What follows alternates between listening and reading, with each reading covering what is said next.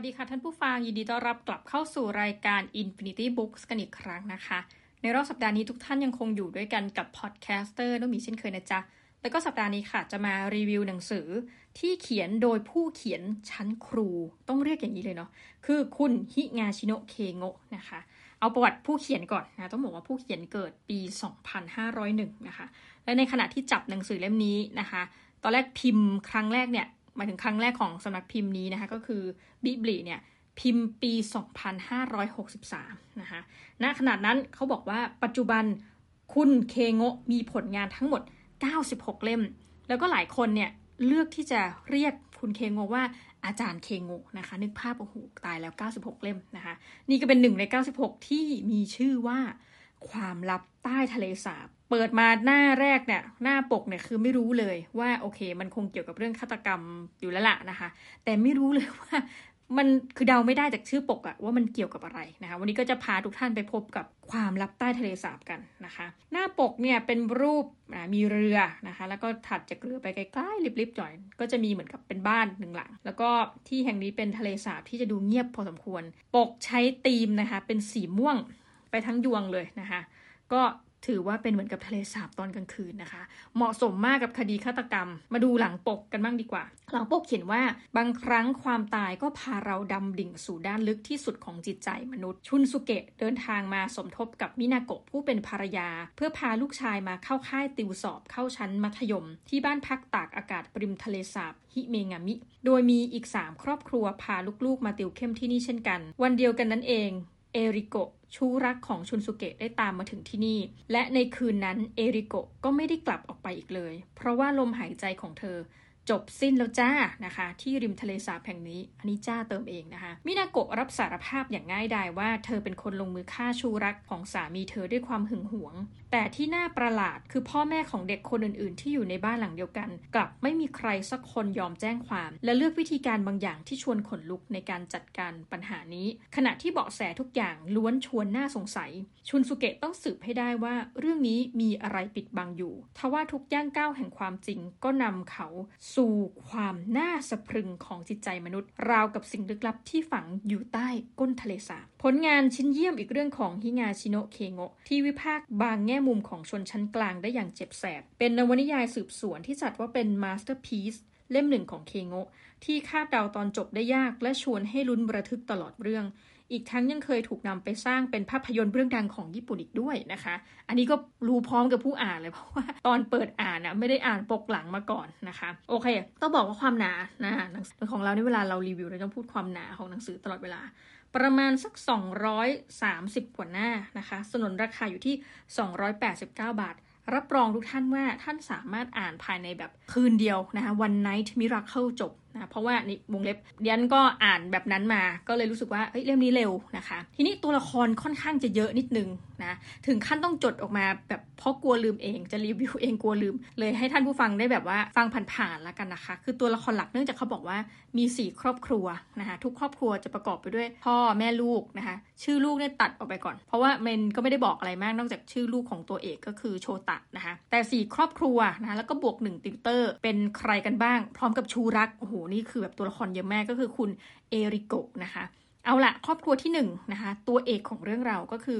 คุณชุนสุเกะกับคุณมินาโกะนะคะ แล้วก็มีบุตรชื่อโชตะ ซึ่งเรื่องนี้แอบน่าสนใจเข้าไปอีก เพราะว่า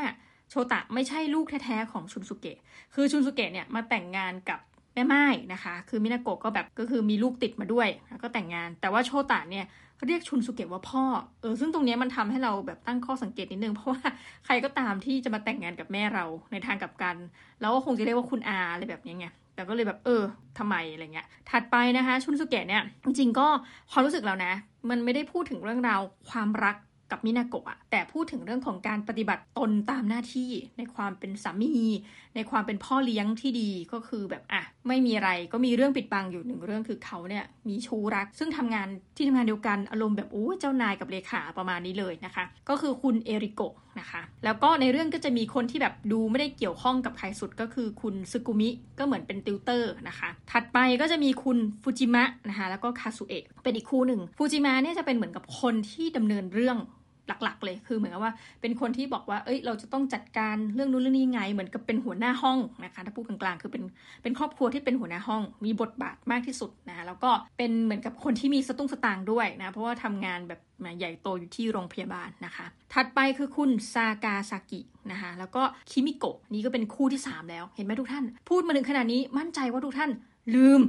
นะคะเฮ้ยส่วนตัวเราอะถ้าเราไม่จดมาเนี่ยนะเราก็รีวิวไม่ได้บอกเลยนะคะ คุณซากาซากินะคะกับคิมิโกะคือคู่นี้มีข้อสังเกตหนึ่งอย่างก็คือคุณคิมิโกะเนี่ยเป็นผู้หญิงที่ไม่ค่อยจะสบายนักนะคะมาก็ป่วย ในเรื่องก็จะแบบสามีก็อารมณ์แบบเพลียจิตนะคะกับ รยาที่แบบป่วยแล้วแบบมาทำไมจริงไม่ต้องมาก็ได้อะไรแบบเนี้ยนะคะ ซึ่งมันก็เป็นการสะท้อนสังคมในข้อได้จริงอย่ว่า คือเรื่องเนี้ยมันทำให้เราเห็นเนาะคนที่มันแต่งงานกันมาระยะหนึ่งมีลูกบางทีนะ อยู่กันด้วยหน้าที่บางทีความหวานแบบโอ้โหรักแบบอารมณ์หนุ่มสาวมันหายไปแล้วเนาะมันเป็นทั้งหน้าที่แล้วมันก็จะมีเห็นแบบข้อเสียของกันและกันมากขึ้นนะคะอะแต่ผ่านคู่นี้ไป แล้วก็คู่สุดท้ายนะคะก็คือ เซกิทานิ แล้วก็ยาสุโกะทั้งหมดทั้งมวลเนี่ยทุกคนจะมีบทบาทในเรื่องราวต่อไปนี้นะคะก็คือเรื่องของคดีฆาตกรรม เรื่องมันก็มาเริ่มที่ว่าอะบ้านพักตากอากาศ ต้องบอกว่าไม่รวยทำไม่ได้เนาะก็เอามารวมกันสี่ครอบครัวคือจริงๆเหมันมันเป็นค่ายแบบว่าติวเข้มเพื่อจะสอบเข้าโรงเรียนมัธยมเอกชน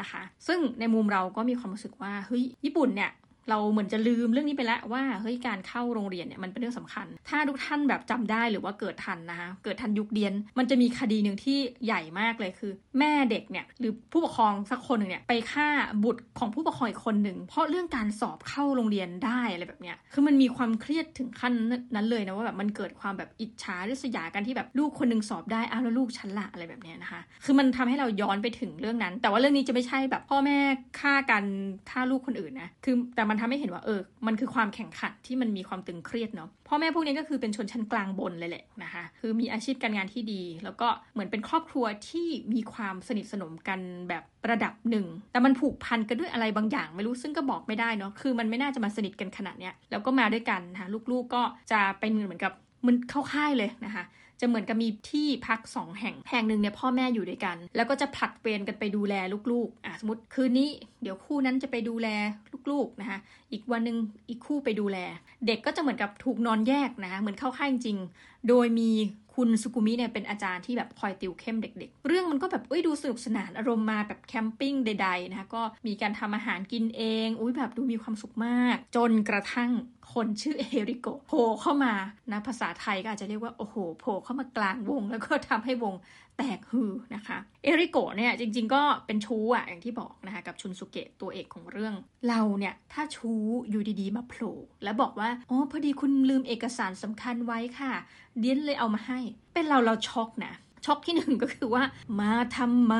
นะคะช็อกสองก็คือว่าเฮ้ยเธอกำลังจะมาแบบเนื่องจากว่ามาทำไมเนี่ยแล้วสองคือกลัวภรรยาจะรู้เข้านะคะ ก็คือกลายว่าชูสุเกะก็คืออึกอักอึกอักแต่ว่าคนอื่นก็ทำให้เหมือนเป็นเรื่องปกติว่าอ้าวเรื่องงานเหรออะไรแบบเนี้ยนะคะ ซึ่งอะเวลาก็ผ่านไปปรากฏว่าชุนสุเกะก็แบบเหมือนกับแอบคุยกับเอริโกว่าแบบมีอะไรอะไรเงี้ยก็อารมณ์นุชูเนาะ ก็เลยนัดเจอกันว่าแบบเอ้ยมีเรื่องจะคุยด้วย คือชุนสุเกะเนี่ยมันก็เหมือนกับเฉลยนิดนึงนะคะ นี่สปอยแล้วเนาะว่าคือให้เอริโกเนี่ยไปตามสืบเพราะว่าเขาว่าเกิดความสงสัยว่าภรรยาของเขาเองก็เล่นไม่ซื่อเหมือนกัน คือเราว่าอันเนี้ยมันเป็นตรกกะที่แปลกมากเลย คือสามีมีชู้เนาะก็ตัวเองก็มีความระแวงว่าภรรยาจะมีชู้เหมือนกัน ก็เลยให้ชู้ตัวเองอะไปสืบ นะคะโอ้โหซับซ้อนไหมให้ชูตัวเองไปสืบเพราะว่าชูเนี่ยมีความเก่งในประเด็นนี้ไปสืบว่ามินาโกะเนี่ยภรรยาของชูสุเกะมีชูหรือเปล่านะคะ แล้วเหมือนกับอะผู้หญิงก็มาพร้อมข้อมูลอะไรบางอย่าง ก็นัดกันว่าเออเดี๋ยว ผู้หญิงก็จะไปพักที่โรงแรมใกล้ๆอะไรแบบนี้นะคะ ปรากฏว่า ตอนเวลานัดสี่ทุ่มห้าทุ่ม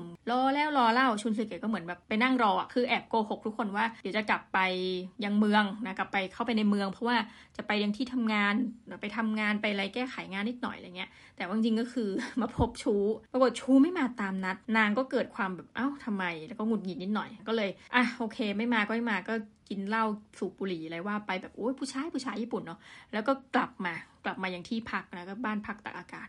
ปรากฏพอกลับมาเป็นเรื่องนะคะ ก็คือมินาโกะอะก็มีคนว่าอะเข้ามาเข้ามาเข้ามาคือ เหมือนกับทุกคนรู้เรื่องหมดเลยเนาะอะต้องบอกว่าในสี่ครอบครัวเนี่ยในเรื่องมันเหมือนกับว่าทุกคนรู้หมด ยกเว้นหนึ่งครอบครัวคือซากาสกิกับคิมิโกะที่ไม่รู้เรื่องรู้ราวอะไร เพราะว่าคิมิโกะคือป่วยก็คือนอนตั้งแต่หัววันอะไรเงี้ยแต่สามครอบครัวเนี่ยเหมือนรู้เรื่องบอกอะเข้ามาก่อนเข้ามาก่อน ก็คือมีเรื่องจะบอกอะพูดซิอะไรเงี้ยมินาโกะก็เล่าแบบรอยๆว่า เออผู้หญิงเนี่ยก็มาพูดมาเล่าให้ฟังคือเหมือนเรารู้หมดแล้ว ว่าเอริโกะเป็นชู้คุณนะประเด็นที่หนึ่งช็อกที่สองคือ และฉันน่ะ ก็โมโหก็เลยแบบพลั้งมืออุ๊ย oops อะไรเงี้ยนะดูธรรมดามากเลยตอนเล่า oops ฉันก็เผลอฆ่าเอริโกะแต่ทุกคนที่เหลือที่มันแปลกตรงนี้ ทุกคนรู้เรื่องและถัดไปก็บอกว่าชุนสุเกะอะเรามาช่วยกันทำลายศพ แล้วเอาศพไปทิ้งไว้ที่ทะเลสาบนะคะ อย่าลืมว่าต้นเรื่องเนี่ย เราบอกว่าหน้าปกมันมีรูปเรือเนาะกับทะเลสาบนะคะ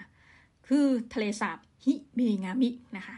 ก็วางแผนจะเอาคุณเอริโกเนี่ยไปทิ้งไว้ที่นั่นนะคะ แล้วน่าสนใจมากเนื่องจากว่าฟูจิมะเนี่ยเขาทำงานด้านการแพทย์เนี่ยเนาะก็จะมีความรู้บอกว่าตอนที่จะทิ้งศพเนี่ยอย่าลืมทำลาย identity ศพได้แก่อันนี้คืออันนี้ไม่ได้มาบอกเพื่อเป็นคอร์สสอนนะคะ เอาถือว่าเป็นการดูภาพยนตร์แบบดูหนังหนังสือไปเรื่อยเนาะก็คือแบบต้องทำลายฟันนะอะไรแบบเนี้ยทำลายหลักฐาน รอยนิ้วมือนะก็แบบเอาไฟแช็กลนลนเอาไฟแบบลนให้แบบรอยนิ้วมือหายไป ฟันนี่ก็คือแบบโอ้ my god ตอนเล่านี่คือแบบแอบช็อกนิดนึงก็ทำลายโดยกันอะเอาศพเขาก็เอาศพห่อเนาะแล้วก็ถ่วงด้วยก้อนหิน แล้วก็ทำลายโดยกันแบบทุบหน้าศพให้มันเละโดยเฉพาะตรงฟันนะนะซึ่งก็ไม่ขอบรรยายเพิ่มทุกท่านโอ้ตายนะคะแล้วก็ ไปล่องเรือกันตอนกลางคืน เพื่อที่จะเอาศพเนี่ยไปถ่วง คือตอนที่ไปอะก็ใครแบบทำให้แน่ใจแล้วว่าว่าไม่มีคนดูอยู่แน่นอน แล้วก็ศพไปถ่วงน้ำซึ่งประเด็นคืออย่างนี้เขาก็อธิบายหมดเลยนะว่า ถ้าฝังศพเนี่ยจะเป็นยังไง